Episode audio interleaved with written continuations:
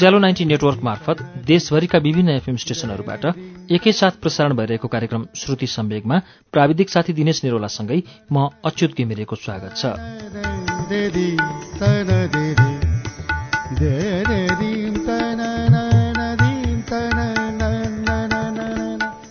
श्रुति सम्वेकको मंगलबारको श्रृङ्खलामा हामी लैनसिंह बाङ्देलको उपन्यास मुलुक बाहिरको वाचन सुन्दै आएका छौं। मौलिक उपन्यास मुलुक बाहिर रत्न पुस्तक भण्डारले प्रकाशन गरेको पुस्तक हो। यसको चौधौं संस्करण दुई हजार उनासत्तरीमा प्रकाशित भएको हो। प्रथम संस्करण विक्रमसम्म दुई हजार पाँचमा प्रकाशित भएको थियो। यसको चार श्रृङ्खलासम्म हामीले वाचन सुन्यौं। माइला भुजेलका कथामा छौं हामी। ऊ मुगलान पसेको छ। अब अगाडि के हुन्छ? सुनौ। मुलुक बाहिरको वाचन पृष्ठ सतासीबाट।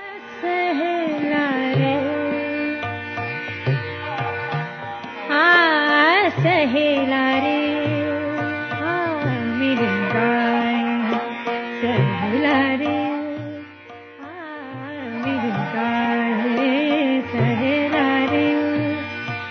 भुजेलले अरू केही कुरा भनेन करचेप लाएन दलबहादुरको इच्छाको आफूले विरोध गर्नु जाति ठानेन। दलबहादुरले आमासित पनि यो कुरा गर्यो। आमाले पनि छोरालाई अनेक सम्झाइन्। मसिनीले पनि अनेक आग्रह गरी तर दलबहादुरको विचारलाई कसरी परिवर्तन गर्न सकेन? आखिर ऊ परदेश जान तयार भयो। आमासित बिदावारी हुने बेलामा बुढी आमाले छोराको दुवै हात समातेर माया र आर्द्र हृदयले छोरालाई हेरिरहेन्। तिनका दुवै आँखाबाट झरझर आँसु झरे। छोरासित छुट्टिने बेलामा तिनको गला रुद्ध भएर आयो। केही बोल्नै पनि सकिनन्। मसिनीले पनि आँखाभरि आँसु पारी। दलबहादुर घरबाट निस्केर जाँदा ती दुवै रुँदै रुँदै हेरिरहे।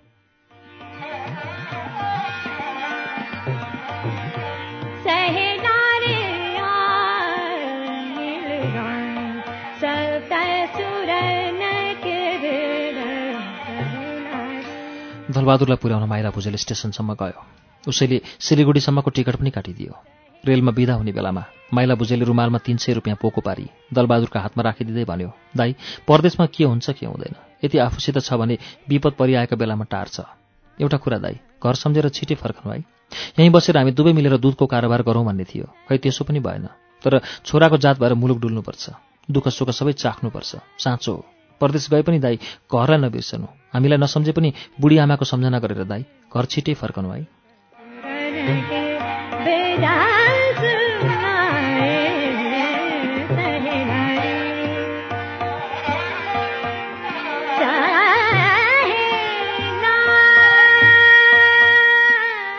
दलबहादुरले केही नभनी त्यो रुपियाँ थाप्यो। उसको हृदय कृतज्ञताले भरियो तर उसले केही भनेन। रेल हिँड्न लाग्दा उसले धीर गतिले माइला भुजेलको अनुहार हेऱ्यो। उसको आँखाभरि आँसु आएको रहेछ। माइला भुजेलले फेरि अस्थिर भावले दलबहादुरका दुवै हात ममताले समातेर भन्यो चाँडै घर फर्कदाई हामीलाई नबिर्स। परदेश गएर पनि चिठी चपेटा लेख्दै गर। दलबहादुरले रेलको झ्यालबाट टाउको छिराएर हात हल्लायो। रेल हिँड्न थाल्यो। एकछिनपछि रेल पनि आफ्नो दृष्टिदेखि ओझेल भइहाल्यो। केही बेरसम्म माइला भुजेल स्टेसनको प्लेटफर्ममा उभिरहेर शून्य दृष्टिले उतैतिर हेरिरह्यो।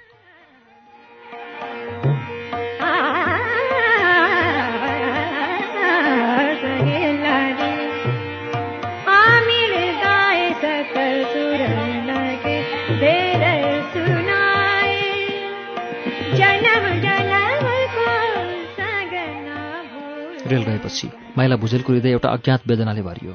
ऊ स्टेसनको प्लेटफर्ममा बेन्चमा बसेर उदास भावले मनमा अनेक कुरा विचार गरिरह्यो। केही बेरपछि माइला भुजेल बेन्चदेखि उठेर आफ्नो घरतिर हिँड्यो।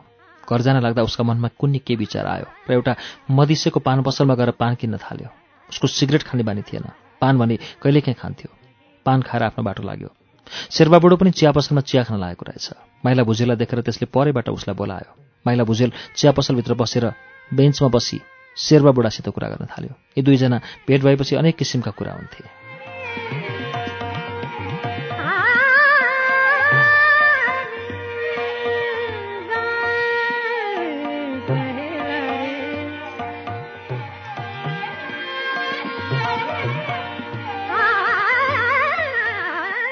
प्रथम यी दुईजनाको भेट तथा परिचय भएथ्यो सुके बजार डुल्न जाँदा। दलबहादुर पनि त्यस दिन साथमा थियो। हिउँ परेको दिनमा गोरु गाडीमा चढी। त्यो दिन उनीहरू सुके बजार डुल्न निस्केका थिए। त्यही दिनदेखि यी दुईजनामा घनिष्ठता बढ्दै गएको थियो। तर जस्तो शेर्वा बुढो र माइला भुजेलको उमेरमा ठूलो भिन्नता छ उस्तै यी दुईका आहार व्यवहार र शील स्वभाव र हृदयमा पनि अन्तर छ।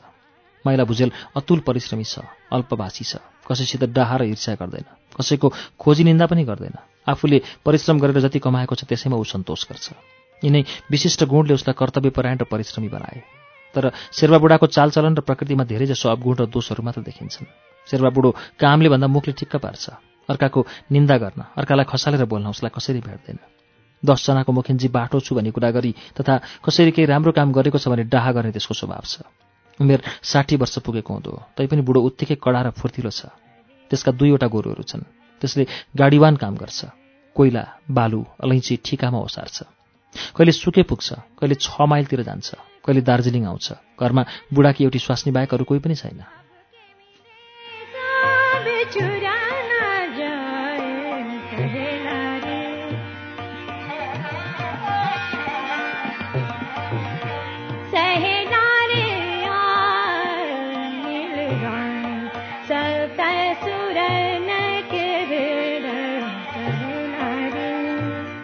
आज माइला भुजेल र शेर्वा बुढो चिया खाँदै कुरा गर्न लाग्दा दलबहादुरको कुरा निस्क्यो।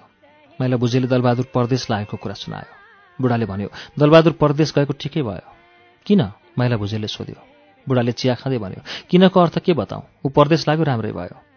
माइला भुजेल असमञ्जस्यमा पर्यो बुढाको कुराको के आशय थियो उसले बुझ्न सकेन। उसको मनमा कुरा खेल्न थाल्यो। उसले शेर्वा बुढालाई कुरा घुमाएर सोध्यो दलबहादुर जेठा छौन्जेल घरको यताउता सबै काम उसैले हेर्थ्यो। म आफ्नै कामले फुर्सद नपाउने मलाई त ऊ परदेश गएको जाति लागेन। परदेश नजाऊ भनी सम्झाएँ। बरु दुधको कारोबार मिलेर गरौँ भनी सल्लाह गरेँ तर खै उसले किन परदेश नै जाने विचार लियो? शेर्पा बुढाले गला कनाउँदै यताउता हेऱ्यो। त्यसलाई के कुरा भन्न मन लागेको थियो तर भनेन। अरू अरू कुरा गरेर त्यसै टारिदियो। माइला भुजेलले बुढाको मनको भाव केही पनि बुझ्न सकेन।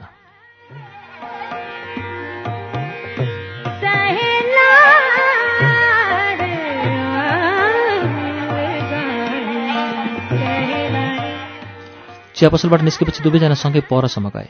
त्यसपछि आफ्नो आफ्नो घरतिर लागे। आज घरमा पुग्दा दलबहादुरको अभावले उसलाई साह्रै शून्य लाग्यो। यति दिन सँगै बस्यो खायो। यतिका वर्ष यो घरमा एक आँतका दाजुभाइ जस्ता भएर बसेको। आज उसित छुट्टिनु पर्दा उसलाई मनमा साह्रै कष्ट लाग्यो। दलबहादुरको उधार हृदय सहानुभूति र प्रेम सम्झौता साह्रै नराम्रो लाग्यो। उसलाई रुँ रुँ जस्तो लाग्यो। बेलुका भएपछि आज गोठालाहरूले गाईगोठको सबै काम गरे। माइला भुजेल स्तब्ध भएर पलङमा लडिरह्यो। जीवनका कति मधुर स्मृतिहरू उसका मनमा आइरहे। दुध लानु पर्यो। त्यो काम पनि आज हर्केले नै गर्यो।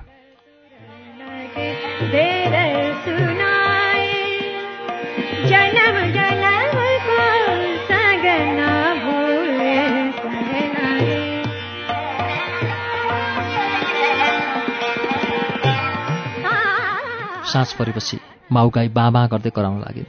घरमा गोठालाहरू थिएनन्। माइला भुजेले आफै उठी बाछो गोठमा उलेर बाँध्यो। त्यसपछि ऊ आँगनमा आएर घुम स्टेसनतिर हेरिरह्यो। चारैतिर बजारमा बिजुली बत्तीहरू बलिसकेका छन्। माइला बुझीले केही बेरसम्म आँगनमा उभिएर उदास मनले त्यो दृश्य हेरिरह्यो। त्यसपछि लामो सुस्केर हालेर ऊ आफ्नो घरभित्र बस्यो।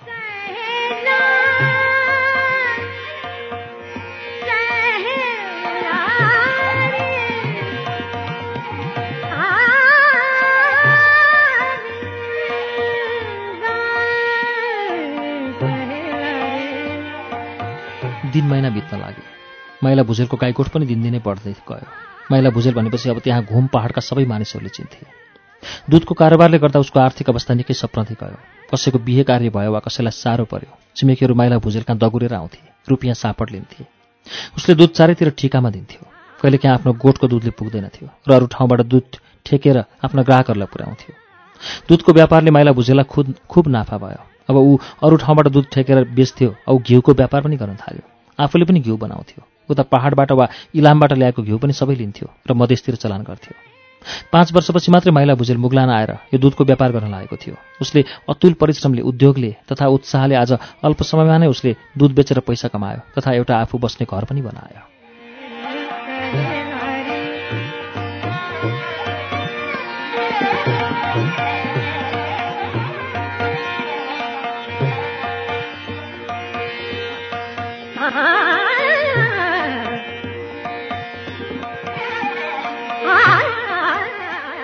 फेरि लाग्यो।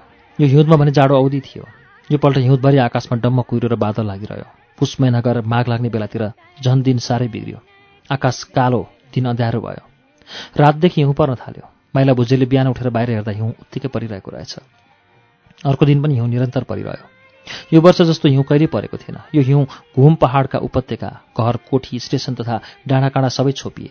दार्जिलिङ सहर पनि हिउँले सेतै पार्यो। तल तलसम्म सेतामै हिउँ परेको देखिन्थ्यो। जाडो असाध्य बढ्यो। मानिसहरू यस्ता दिनमा घरैभित्र बसी तातो तातो चिया खाँदै आगो तापिरहन पाए आनन्द मान्छन्। यस्ता ठाउँमा बुढाबुढीका खुट्टा ठिर आउँछन् र उनीहरू पनि आफ्ना शयनकक्षमा घुस्रिएर ठिराको चिसो खुट्टा तताउने बल गर्छन्। हिउँदमा सबै घरभित्र बसिरहन्छन् तर बाहिर भने चारैतिर हिउँदको उराट लाग्दो दृश्य हुन्छ। हिउँ परेको हुनाले गाईको घाँस घाँस काट्न गाह्रो पर्यो। चतुर्मान गाईको घाँस काट्थ्यो तर त्यो पनि तिन दिनदेखि घरैभित्र बसिरहेको छ।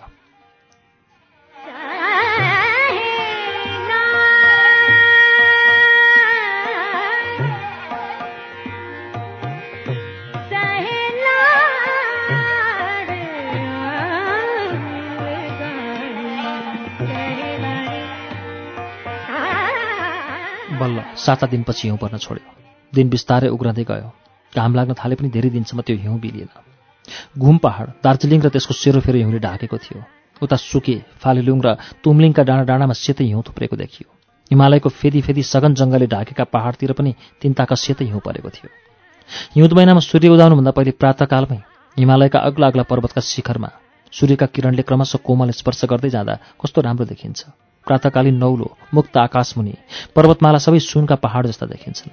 घुम पहाड वा जल पहाड कि त दार्जिलिङबाट कञ्चनजङ्घाको त्यो मनोरम दृश्य कस्तो विधि राम्रो देखिन्छ। त्यसबेला प्रकृतिको अपूर्व दृश्यले सबै प्राणीको हृदय उल्लास र आनन्दले परिपूर्ण पारिदिन्छ। दिन उग्रन लागेपछि घाम लाग्न थाल्यो।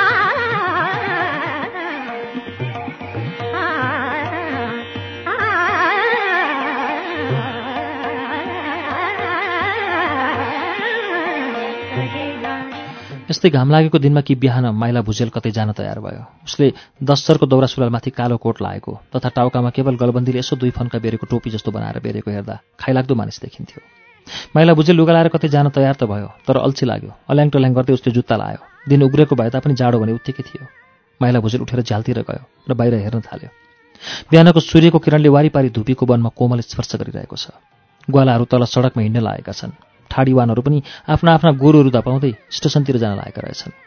मैला भुजेल बाहिर निस्क्यो र गोठतिर हेरेर हर्केला पार्यो। अर्कै गोठमा काम गर्न लागेको रहेछ। बोलाएको सुनेर दगुर्दै आयो। माइला भुजेलले शेर्वा बुढालाई बोलाउन पठायो र आफू चाहिँ भान्सा कोठामा गएर नानीसित खेल्न थाल्यो। नानीलाई बोकेर रोटी दिँदै माइला भुजेलले पानीको पापाको खाइको खाइ भन्दै बाहिर निस्केको थियो। शेर्पा बुढो आफै आँगनमा टुप्लुक्क आइपुग्यो। बुढाको अनुहार अत्यन्त मलिनो थियो। जाडाले हो कि मानसिक कष्टले हो बुढाको अनुहार फुस्रो देखियो। उसको टाउकामा सधैँ त भुत्ले टोपीसम्म हुन्थ्यो। आज त्यो पनि थिएन। जुत्ता पनि थिएन। जुत्ता पनि लागेको थिएन। घुर्मौलो अन्डीको सलले मात्रै जिउ सपक्क बेरेको थियो। शेर्पा बुढाको त्यो अवस्था देखेर माइला भुजेलको मनमा अलिकति शङ्का भयो। त्यसको भाव लक्ष्य गर्दै उसले सोध्यो कसो शेर्पा दाई? आज तिमीसित सुके बजार डुल्न जाउँला भन्ने मन थियो। खै तिम्रो अनुहार त उदास देख्छु। के भयो तिमीलाई?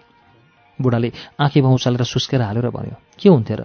यो हिउँ परेकाले त मेरो ठुलो खती पो भयो। कस्तो खती?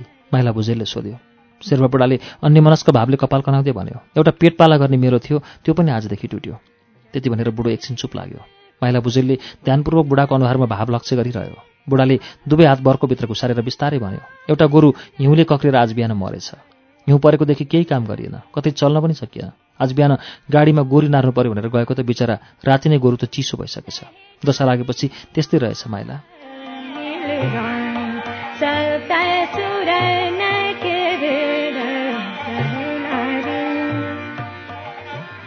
बुढाको कुरा सुनेर माइला भुजेले विचार गर्यो। बुढाले आजकल औधी जाँड रक्सी खान्छ भनेर धेरैले कुरा गर्छन्। मैले पनि बुढालाई धेरैपल्ट स्टेसनका वरपर बाटा बाटामा मातेर डुली हिँडेको देखेको थिएँ यो उमेरसम्म बुढाले गाउँघर डुल्ने तास खेल्ने बानी छोडेको छैन। रक्सी खाएर मातेका बेलामा बुढो झगडा पनि गर्न अघि सर्छ। आफ्नो एक जोडा गोरुको पनि बुढाले स्याहार गर्न सक्दैन। बिचरी बुढीले एक्लै के गरोस्? बेलुका घर आएपछि आफ्नो वस्तुको ऊ वास्तै गर्दैन। गाउँघरतिर रक्सी खोजी खान हिँड्छ। आफूले स्याहार गर्दा गर्दै वस्तु मरेको भए अर्कै कुरा थियो। बुढाको आफ्नो ढङ्गै छैन। माइला भुजेले शेर्वा बुढालाई भन्यो सबैलाई उही हो शेर्वा दाई। दुःख विपद आइलाग्छ नै तर त्यसै भनेर आफूले मन मार्न हुँदैन। यो पापी पेटका लागि एकरो काम नगरी हुँदैन। पेटकै लागि मान्छेले के के काम गर्छन्? अब के गर्छौ त? एउटा गोरु मरिहालेछ। अब गोरु गाडी कसरी चलाउँछौ? माइला भुजेले भन्यो शेर्वा दाई बरु एउटा काम गर। गाडीवानको काम छोडिदेऊ। अब पाका पनि हुँदै गयो। जाडामा झरीबादलमा तिमीले मेरो दुध बेच्ने र म यताउता गएको बखतमा गाईबस्तु हेरिदिने काम गरिदिए हुन्छ। बिहान बेलुका गाउँघरमा दुध लानुपर्छ। आफूले वर्षझरीमा गाईको घाँस काटिरहनु पर्दैन। गाई गोठ स्याहार गरिरहनु पर्दैन। दुई भाइ गोठालाहरूले त्यो गरिहाल्छन्। यो सबै काम अब म एक्लैले नभ्याउने भएँ। यही लन्ठाले यताउता कतै चल्न पाउँदिन। म नभएको बेलामा पनि तिमी छौ भनेर धेरै भर हुन्छ। शेर्पा दाई तिम्रो घरको खर्च म हेर्नेछु। नाफा भयो भने एक दुई पैसा पनि हेरौँला।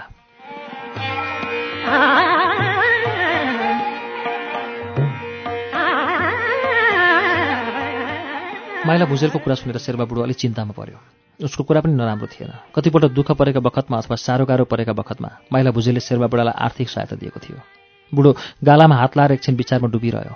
माइला भुजेलले एकछिनपछि सोध्यो के विचार गर्यो त्यो शेर्पा दाई? बुढो मलिन मुख लाएर हाँसो र छिँड छोरमा मल्यो हुन्छ त्यसै गरौँला माइला भुजेलले फेरि भन्यो लौ त शेर्पा दाई अब घरमा गई लुगा लाएर आऊ। आज सुके बजारसम्म जानु छ। बुढाले सोध्यो यस्तो हिउँ परेको बेला? माइला अझै नगै नहुने हो र? माइला भुजेलले वारिपारी हेर्दै भन्यो लौ यति राम्रो घाम लागिरहेको दिनमा डुल्न पाए किन खोज्नु? ऊ हेर त पारीको धुपीमा हिजोसम्म सेतामै हिउँ परेको देखिन्थ्यो। आज त बिलिएर कस्तो सफा देखेको छ। शेर्पा बुढो उभिएर त्यो दृश्य हेर्न थाल्यो। आज त्यसको मन अँध्यारो हुनाले दिन उग्रेको भए तापनि बुढालाई चारैतिर संसार अँध्यारै लाग्यो। डाँडा डाँडामा बिहानको घाम भर्खर परेर हिउँ ऐना जस्तो टल्केको देखिन्छ। घरमुनतिर गाडी हिँड्ने सडकमा आवाजावत गर्ने मानिसहरू हिँडिरहेका देखिन्छन्। गाडीवानहरू आफ्ना आफ्ना गोरु गाडी लिएर स्टेसनतिर जान लागेका देखिन्छन्। शेर्पा लुगा लाउन जान्छु भने आफ्नो घरतिर गयो। आँखाले देखुन्जेलसम्म माइला भुजेलले हात बाँधेर आँगनबाट शेर्पा बुढालाई हेरिरह्यो। त्यसपछि आफू पनि घरभित्र पस्यो।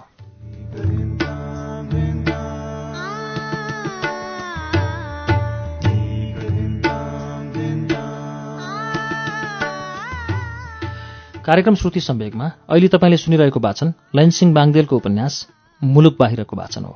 यसको बाँकी अंश केही बेरमा वाचन हुनेछ। उज्यालो सुन्दै गर्नुहोला।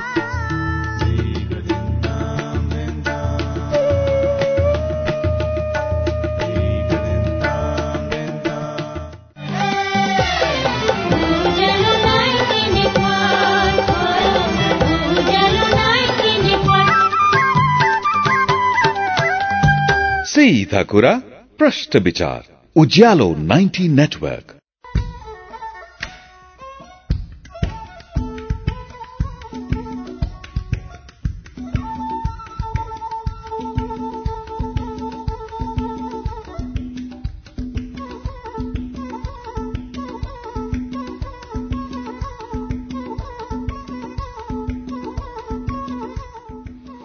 कार्यक्रम श्रुति सम्वेगमा पुनः स्वागत छ। तपाईँ अहिले उज्यालो नाइन्टी नेटवर्क काठमाडौँसँगै इलाम एफएम रेडियो ताप्लेजुङ झापाको एफएम मेचिट्युन्स र बिर्ता एफएम इटहरीको सप्तकोशी एफएम विराटनगरको रेडियो पूर्वेली आवाज धरानको विजयपुर एफएम रेडियो तेह्रथुम भोजपुरको रेडियो चमलुङमा एफएम सिन्धुलीको रेडियो सहारा रेडियो बर्दिवास सर्लाहीको रेडियो एकता ढुकढुकी एफएम र मुक्तेश्वर एफएम रौतहटको नुन्थर एफएम रामेछापको रेडियो तीनलाल खोटाङको हलेसी एफएम दोलखा जिरीको रेडियो हिमाली नुवाकोटको रेडियो त्रिशुली र radio Jalpa radio Nuwakot Kavre धुलीखेलको radio shepherd मकवानपुरको हेटौँडा एफएम चितवनको रेडियो अर्पण रेडियो त्रिवेणी र रेडियो चितवनमा पनि सुनिरहनु भएको छ।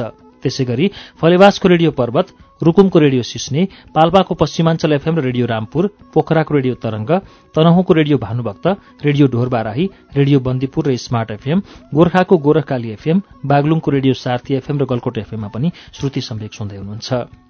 रेडियो प्युठान दाङको रेडियो मध्यपश्चिम बुटवलको रेडियो रिपब्लिक गुल्मीको रेडियो रेसुङ्गा कपिलवस्तुको रेडियो बुद्ध आवाज रेडियो कोवलपुर सल्यानको रेडियो राप्ती जाजरकोटको रेडियो हाम्रो पाइला दैलेखको ध्रुवतारा एफएम कैलाली टिकापुर र गुलरियाको फुलबारी एफएम कैलाली एफएम दाङको रेडियो प्रकृति एफएम सुर्खेतको रेडियो भेरी र बुलबुले एफएम बैतडीको रेडियो सन्सेर दार्चुलाको नयाँ नेपाल एफएम हुम्लाको रेडियो कैलाश जुम्लाको रेडियो कर्णाली र कालीकोटको रेडियो नयाँ कर्णालीबाट पनि अहिले एकैसाथ श्रुति सम्वेक प्रसारण भइरहेको छ।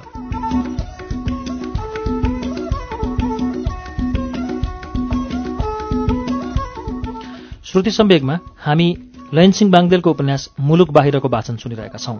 यसको बाँकी अंश वाचन अब सुनौ।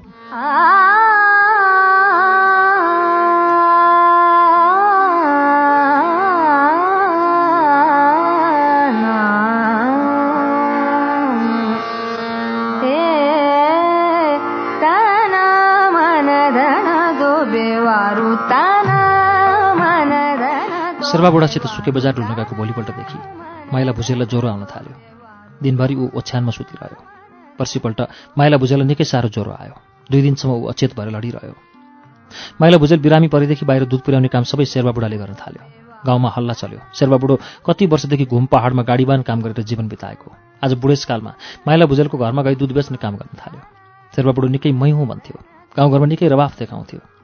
अहिले त पाएको भएर पो नत्र जवान छँदा फुरमान शेर्वा भनेपछि गाउँघरमा उसलाई कसले छुन सक्थ्यो? बलियो उस्तै आफू बाटो छु भने त्यसलाई गर्व पनि थियो। तन्नेरी अवस्थामा तिन चारजना बलिया जवानहरू आए पनि उटेर्दैनथ्यो सबैसित त्यसले बलको तुजुक गर्यो। तर जवानीको त्यो फुर्ती त्यो जोस ताकत अब कहाँ? बुढो हुँदै गएपछि त्यसको बल पनि घट्दै गयो। अवस्था पनि दिन प्रतिदिन बिग्रँदै गयो। त्यसका जवानीका तातो फुर्तीको रगत नसाहरू सुक्दै गए जोस हराउँदै गयो। त्यसको शारीरिक परिवर्तनका साथसाथै मानसिक अवस्था पनि परिवर्तन हुँदै गयो। अब बुढेसकालमा अघिको जस्तो रवाफ देखाउनु जिद्दी गर्नु न्यु खोज्नु बलको तुजुक गर्नु यी सब छैनन्। एकमाना खानालाई काम गर्नुबाहेक जीवनमा त्यसको अरू केही आशा छैन। तर बुढो भने अपुतो थियो। त्यसका छोराछोरी कोही पनि थिएनन्। जवान छौन्जेल बुढालाई त्यसको वास्ता पनि थिएन चिन्ता पनि थिएन। छोराछोरी जन्मनु सन्तान घरभरि हुनु दुःख बेचाउनु मात्रै हो भन्ने बुढो भन्थ्यो। सन्तानविहीन भएर यत्रो दीर्घजीवन त्यसले सुखसित बितायो। तर जति जति उमेर ढल्कँदै गयो उति शेर्वा बुढाको मन सन्तानका लागि छटपटाउन थाल्यो। दसजनाले दसवटा कुरा सुनाए। सन्तानका लागि कसैले के के उपाय बताए? तर अन्त्यमा शेर्वा बुढाले भन्यो हामीले भनेर हुँदैन रहेछ। परमेश्वरले नदिए कसको के लाग्छ र?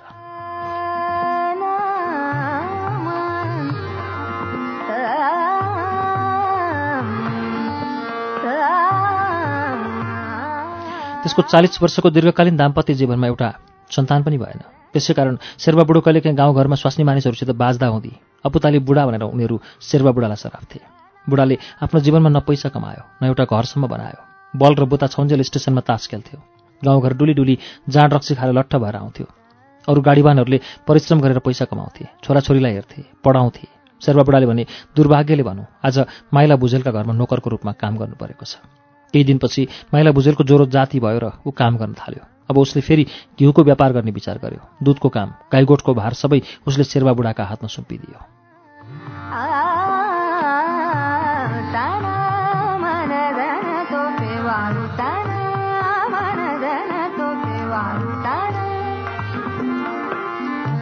माइला भुजेलको आर्थिक अवस्था खुब राम्रो हुँदै गयो। अब ऊ कहिले सिलिगुडी नक्सलबारी मत्तीगढातिर झरेर व्यापार गर्न थाल्यो। यसरी मधेसतिर धाउँदा माइला भुजेललाई फेरि एक दिन ज्वरोले समात्यो। उसलाई मलेरियाले तीन हप्तासम्म ओछ्यानमा लडायो। वर्षा मास लागिहालेको थियो। बाहिर मुसलधारै वृष्टि एकोहोरो भइरहेको थियो। चारैतिर पर्वत डाँडा रुखपात गाउँ सबै झरीले रुजायो चारैतिर प्रकृति एक प्रकारको उदास लाग्दो देखियो। माइला भुजेल आफ्नो ओछ्यानमा लडीबुडी गर्दै झ्यालबाट बाहिर अविराम गतिले परिरहेको झरी हेरिरहेको छ। यो झरीले उसलाई आफ्नो पहाडको सम्झना गराउँछ। यो बेला पहाडमा धान रोप्न लागेका होलान्। असार महिना लागेपछि ती सबैजना खेतमा धान रोप्न व्यस्त हुन्छन्। आली बनाएर खेतालाहरू धान रोप्न लागेका होलान्। कोही कुलो काट्न भनी बिहानै झरी बादलमा खेतीतिर गएका होलान्। खेतालाहरू आउँछन्। त्यहाँ कति तरुणी तन्नेरीहरू भेला हुन्छन्। गीत गाउँदै खेतमा काम गर्छन्।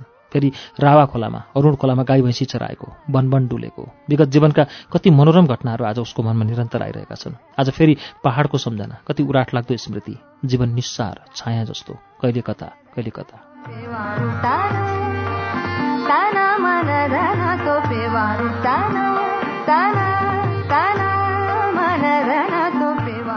दिनभरि यो झरी परिरह्यो। बेलुका हुन लाग्दा पनि यो पानी थामिएन। एकहोरो धिरीबाट खनाए जस्तो वर्षा भइरह्यो। यो वर्षाले घुम पहाडको एकान्त गाउँलाई अझ झन् एकान्त पारेर घरभित्रका मानिसको मनमा कति दिन अघिका बितिसकेका घटनाहरू नयाँ आकारमा ल्याइदिन्छ। अतीतको स्वप्न कति मधुरो सबै विक्षिप्त। तर यो विक्षिप्त स्मृतिले नै हाम्रो जीवनको पुरानो घटनालाई खिया लाग्न दिँदो रहेनछ। आठौँ दिनमा बल्ल झरी थामियो। दिन फेरि छ्याङ्गै उग्रियो। घामको दर्शन बल्ल पाइयो। यतिका दिनसम्म भिजिरहेको पृथ्वीदेखि तातो बाफ उठ्न थाल्यो। चारैतिर प्रकृति घर रुखपात नववर्षाको जलमा स्नान गरे जस्ता देखिए।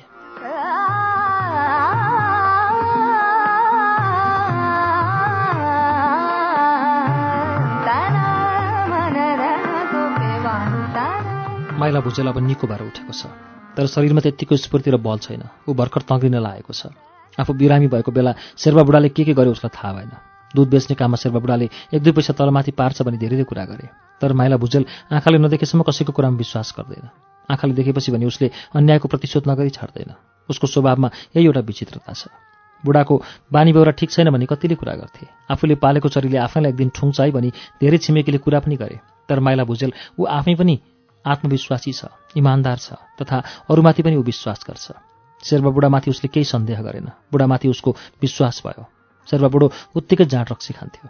माइला भुजेलको आँखा छलेर शेर्वा बुढो भोटे गाउँतिर पस्थ्यो र कहिले मातेर टन्न आभार आउँथ्यो। बुढाको यो बानी माइला भुजेललाई राम्रो लाग्दैन थियो र त्यसलाई कति सम्झायो तर बुढाले आफ्नो कुलत छोडेन।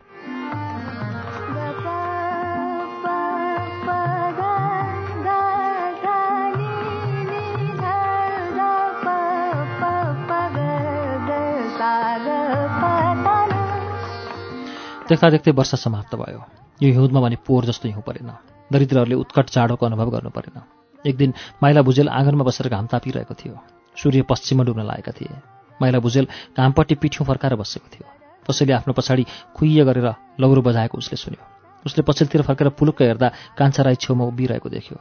आज यतिका वर्षपछि कान्छा राईलाई हठात देख्दा माइला भुजेल एकछिन अलमल्ल पर्यो। त्यसपछि आफू बसेको मुढादेखि उठेर मुसु मुसु हाँस्दै भन्यो कान्छा आज कताबाट एक्कासी आइपुगिस्? कान्छा राईको अनुहार आनन्दले दीप्त भयो। त्यसले गदगद भएर भन्यो माइला दाई लौ म त तिम्रो घरमा आज पाहुना भएर आएको छु।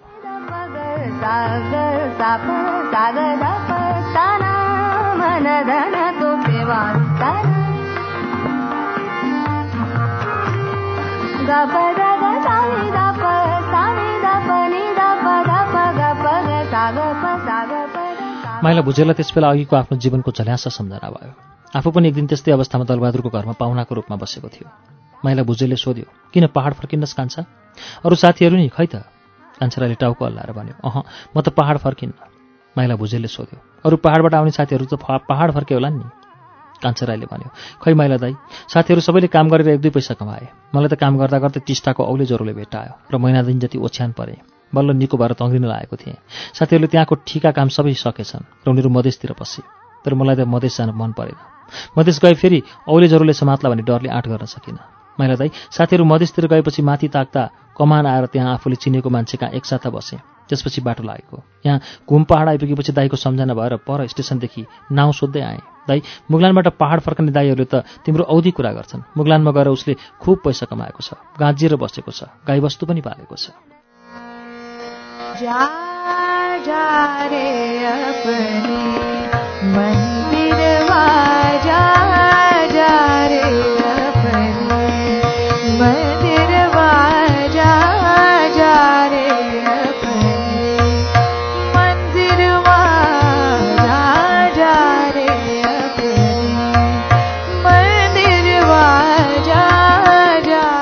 कान्छा राई सिकुटी थियो तर गोरो र सुन्दर थियो। जिउमा त्यसको मैलो फाटेको दौरा फाटेकै सुरुवाल र त्यसमाथि पटुका बाँधेको छ। पटुकामाथि खुकुरी पनि भिरेको छ। औ त्यसले पिठ्यौमा बोकेको छ कुम्लो र राडी। कान्छा राई अघि छ सात वर्ष अघि जुन अवस्थामा पहिले दार्जिलिङ आउँथ्यो अहिले पनि त्यो त्यही अवस्थामा छ। त्यो वर्षेनी मुगलान आउँछ औ पहाड फर्कन्छ। कुराकानी हुँदै थियो ढोकामा मसिनी देखा परी। त्यसले कान्छा राईलाई देखेर आफ्नो मजेत्रोले आधा मुख छोपी। लाजले केही बेरसम्म उभिएर कान्छा राईलाई हेरिरही। नारीको सुलभ लज्जा प्रत्येक पुरुषलाई आफ्नो अघिल्तिर देख्दा आउनु स्वाभाविक हो। कान्छा राईको दृष्टि मसिनीमाथि पर्यो। मसिनीलाई देखेर कान्छा राई मुसुक्क हाँसेर भन्यो भाउजू लौ म त पाहुना भएर पो बस्न आएको छु। मसिनीको सङ्कोचको भावहरू आयो। बाहिर आएर भने ओहो कान्छा चार पाँच वर्षसम्म नदेखो त आज तिमीलाई चिन्नै सकिनँ। अरू साथीहरू खै नि कान्छा? कान्छा राईले भन्यो भाउजू टिस्टामा सँगै काम गर्थ्यौँ। काम सकेर साथीहरू मधेसतिर लागे। मेरो चाहिँ यतैबाट अब पहाड फर्कने मन भयो।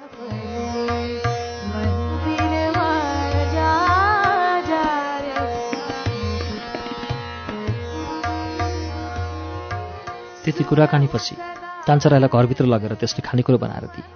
साँझ परिहाल्यो। राति खाइपिसकेर माइला भुजेलले कान्छा राईसित पहाडको कुरा गर्यो। गाउँ छिमेकको खबर सोध्यो। कान्छा राईले पहाडको एक एक कुरा भन्यो। आफ्नो पहाडको कुरा सुन्दा माइला भुजेललाई बडो नरमाइलो लाग्यो। अतीतको स्मृतिले फेरि उसको हृदय विगलित भयो। मुगलान आएर सुखसित बचे पनि उसले त्यो स्मृति बिर्सन सकेन। बाल्यकालका मनोरम घटनाहरूले उसको भावुक हृदय आर्द्र भयो। जन्मभूमि। प्यारो जन्मभूमिको माया सबैको हृदयमा हुन्छ जहाँ आफू जन्मियो। जहाँ आफू बढ्यो जहाँ आफूले बाल्यकाल बितायो जहाँ संसारसित आफ्नो प्रथम परिचय भयो त्यो ठाउँको कसलाई माया आउँदैन बाल्यकालको मधुर स्मृतिले सबैको मन रुवाउँछ। कान्छा राईको मुखबाट पहाडको कुरा सुन्दा अतीतका घटनाहरू सबै उसका आँखामा आए।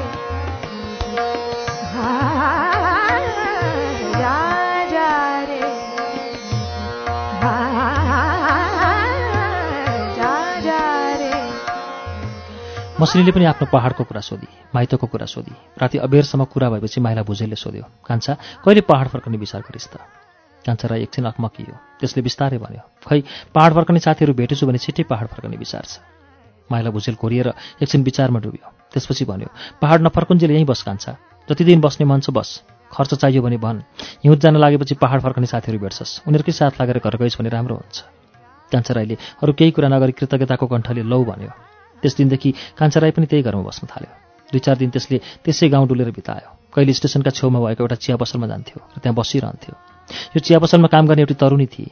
त्यसैका लागि कान्छा राई त्यहाँ जान्थ्यो। माइला भुजेल भने आफ्नो काममा व्यस्त रहन्छ। कहिले सुक्ख बजार जान्छ। उहाँबाट आलु घिउ ल्याउँछ र मधेस लान्छ। कहिले तल सिलिगुडीसम्म झर्छ। कहिले दार्जिलिङ जान्छ। घरमा उसको बास कहिले हुन्छ कहिले हुँदैन। गाउँघरमा दुध जुलाउन लाने तथा दुध बेचेको पैसा उठाउने कामको भार अब शेर्वा बुढाको भयो।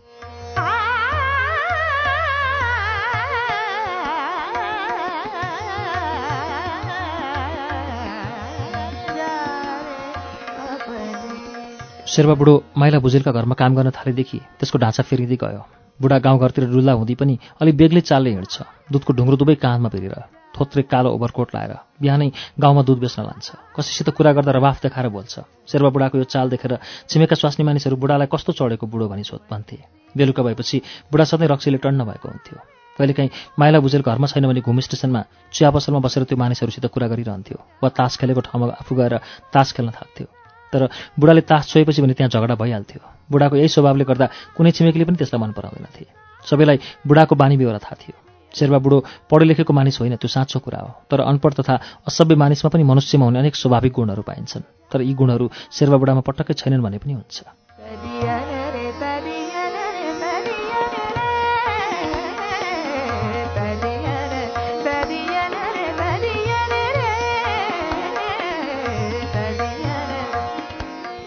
कान्छा राई माइला भुजेलका घरमा बसे पनि त्यसले गाईगोठको काम केही गर्दैनथ्यो दिनभरि स्वच्छन्द डुल्थ्यो यताउता जान्थ्यो। कान्छा राई अझै जवान थियो अविवाहित थियो। वरपर छिमेकीका घर जान्थ्यो हाँस्थ्यो बोल्थ्यो। त्यो माइला भुजेलका घरमा यसरी बसेको देख्दा शेर्पा बुढालाई भने मनमा नै डाहा भइसकेको थियो। बुढो कान्छा राईसित उस्तो कुराकानी पनि गर्दैनथ्यो बुढाले कान्छा राईलाई धेरैपल्ट चिया पसलमा पनि भेट्यो। यो कुरा बुढाले माइला भुजेललाई पनि सुनायो। तर माइला भुजेलले त्यसको केही वास्ता गरेन। ऊ बुढालाई भन्थ्यो उमेर छ सबै त्यस्तै हुन्। त्यही हिउँद माइला भुजेल दुई छताका लागि मधेस गएर बस्यो। सिलिगुडी नक्सलबारी मतीगढा कता कता डुलेर उसले घिउ र आलुको व्यापार गर्यो। एक दिन ऊ घर फर्क्यो। घुम स्टेसन आइपुग्दा त्यो दिन घाम लागेको थिएन। आकाश मेघाच्छन्न थियो।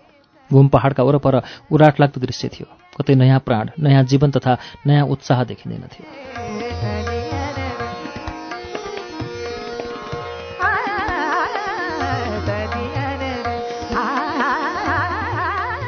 माइला भुजेल घुम स्टेसनदेखि ओर्लेपछि सरासर आफ्नो घरको बाटो लाग्यो।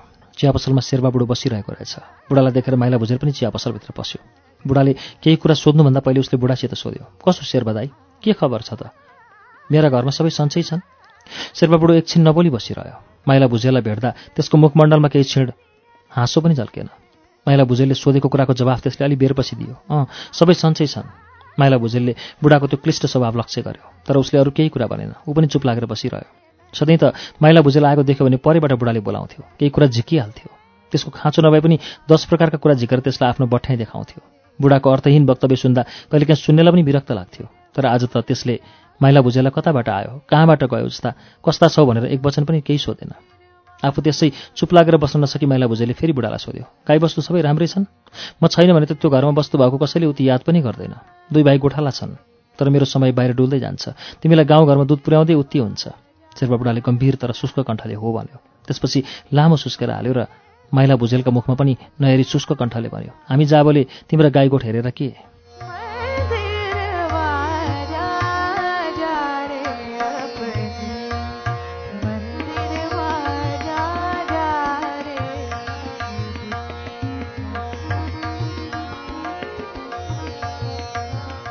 बुढाको यो कुरा सुनेर माइला भुजेलको मनमा एक प्रकारको धमिलो विचार आयो। बुढाको आज किन बेग्लै स्वभाव छ उसले केही बुझ्नै सकेन। शेर्बा बुढाले आज किन अप्ठ्यारो कुरा गर्यो भने मनमा नै विचार गर्दै उसले फेरि सोध्यो किन त्यसो भन्छौ शेर्बा दाई? बुढाले भन्यो मैले के कुरा भनेको छु र? तर कुरा त अर्कै छ है माइला। माइला भुजेले बुढाको कुरा बुझेन। उसले सोध्यो कस्तो कुरो? बुढाले एकचोटि चिया पसलका चारैपट्टि हेऱ्यो र टेबलमा निहुरेर बिस्तारै अस्फुट स्वरमा भन्यो तिमी मधेसतिर जान्छौ कता कता जान्छौ? तर आफ्नो घरमा के हुन्छ के हुँदैन त्यो तिमीलाई केही थाहा छैन। महिना दिनदेखि तिम्रो घरमा त्यो पहाडबाट आएको केटा बसेको देख्छु तर मैले त निको ढङ्ग देखिनँ पो माइला। शेर्वा बुढाको कुरा सुनेर माइला भुजेल छक्क पर्यो। उसको मनमा नरमाइला विचारहरू आउन लागे। प्रश्नसूचक दृष्टिले हेर्दै माइला भुजेलले अलिक उत्तेजित भएर सोध्यो के कुराले हो मैले त केही कुरा पनि बुझिनँ।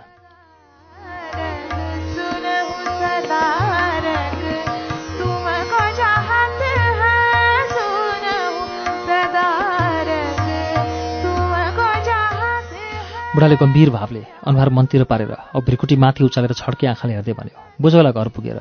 आफ्नो आँखाले देखेपछि मात्रै तिमीलाई विश्वास होला। यो कुराले माइला भुजेलको हृदयमा हठात एउटा नराम्रो विचार आयो। उसको मुखमण्डल अँध्यारो भयो। केही बोलेन। उसको आँखामा शङ्काका रेखाहरू दगाउन थाले। एकछिनपछि शेरबाबुडाले फेरि भन्यो कान्छालाई सोद्धा पहाडमा सँगै बसेको खाएको भन्थे त्यो केटाले घरमा कान्छीलाई भाउजू भाउजू भनेर बोलाउँछ। तर कुनी आई निको ढङ्ग त देखिनँ। मैले त एक दुईपटक ती दुईजना खुब छिल्लिएको पनि देखेँ। कसै कसैले त हात लाएर चलेको पनि देखेछन्। शेरबाबुडाको कुरा सुनेर माइला भुजेलको हृदय एकछिन शून्य भयो। उसको अनुहार कालो भयो। उसको आँखामा घृणा अपज्ञा झल्कन थाले। उसलाई त्यो विषयमा केही कुरा सोध्ने मन थियो तर सोध्न सकेन। आज जीवनमा हठात एउटा आघात लाग्ने नराम्रो कुरा सुनेर ऊ मर्महात जस्तो भयो। उसले मनमा नराम्रो कल्पना गर्न थाल्यो।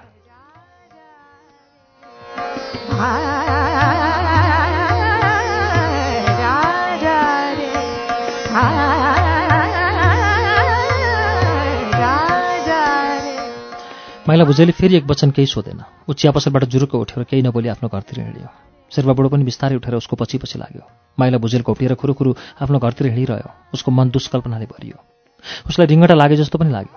आकाश र जमिन फनफनी घुमे जस्तो देखियो। यतिका दिन सुललित गतिले बगिरहेको आफ्नो जीवन स्रोतलाई कुचक्रले हठात भङ्ग गरे जस्तो लाग्यो। शेर्पा बुढाको कुराले आज उसको हृदयमा आघात पर्यो।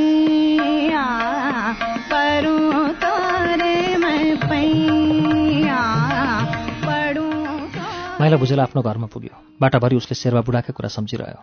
आफ्नो घरभित्र प्रवेश गर्दा पनि उसलाई कुनै उजाड झुप्रोभित्र पसे जस्तो लाग्यो। आफ्नो कोठामा पसेर ऊ नबोली खाटमाथि बस्यो। दलबहादुरकी बुढी आमा आएर मधेस गएको कुरा सोधिन्। एकछिन कुराकानी भयो। केही बेरपछि भान्सा कोठामा मसिनीसित पनि उसको भेट भयो। तर माया भुजेलले केही पनि कुरा गरेन। शेर्बाबुडाले भनेको कुराको विषयमा उसले आफ्नो स्वास्नीसित केही कुरा सोधेन। उसले त्यो कुरा बिर्सने अनेक चेष्टा गर्यो तर त्यो दूषित भावना मनमा बारम्बार आइरह्यो। ऊ धेरै बेरसम्म नबोली बसिरह्यो। उसका मनमा अनेक तर्क वितर्क भइरहे। शेर्बाबुडाको कुरा एक मनले साँचो पनि ठहरायो। अर्को मनले भने विश्वास गर्दैनथ्यो।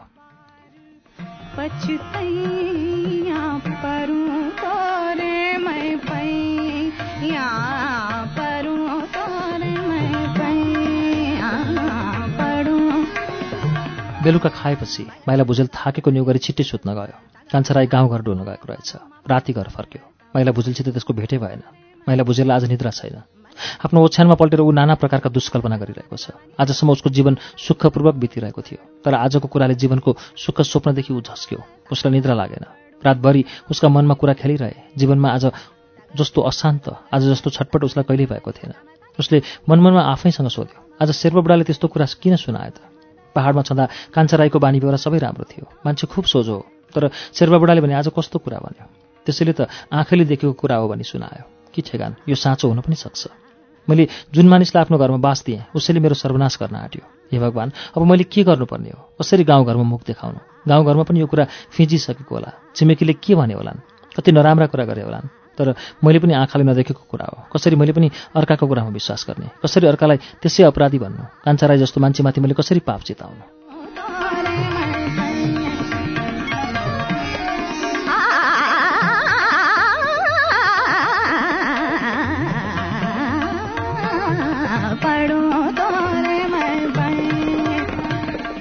उसको मनमा घरि विश्वास घरि अविश्वास घरि पाप घरि धर्म घरि हिंसा घरि ग्लानी छाया जस्तो आइरहे। उसको मस्तिष्कमा भयङ्कर उद्वेलन भइसक्यो। आफ्नी स्वास्नीप्रति आफ्नो जो विश्वास थियो जो माया थियो हराउँदै गयो।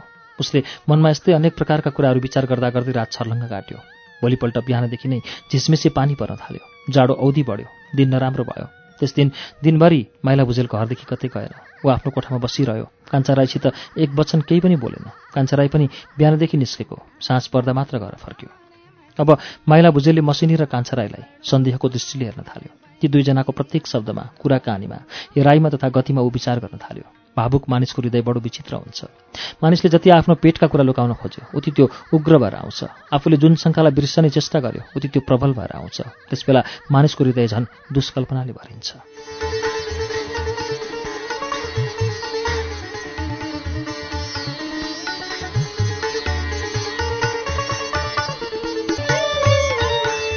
श्रुति सम्वेकमा यतिन्जेल तपाईँ मुलुक बाहिरको वाचन सुन्दै हुनुहुन्थ्यो। यो वाचनसँगै आजलाई श्रुति सम्वेकको समय सकिँदैछ। कार्यक्रमबारे तपाईँका सल्लाह सुझाव वा प्रतिक्रियाका लागि हाम्रो ठेगाना कार्यक्रम Shruti Sambeg Ujyaalo ninety network post box number छ चार छ नौ काठमाडौँ। इमेलका लागि Shruti at UNN dot com dot NP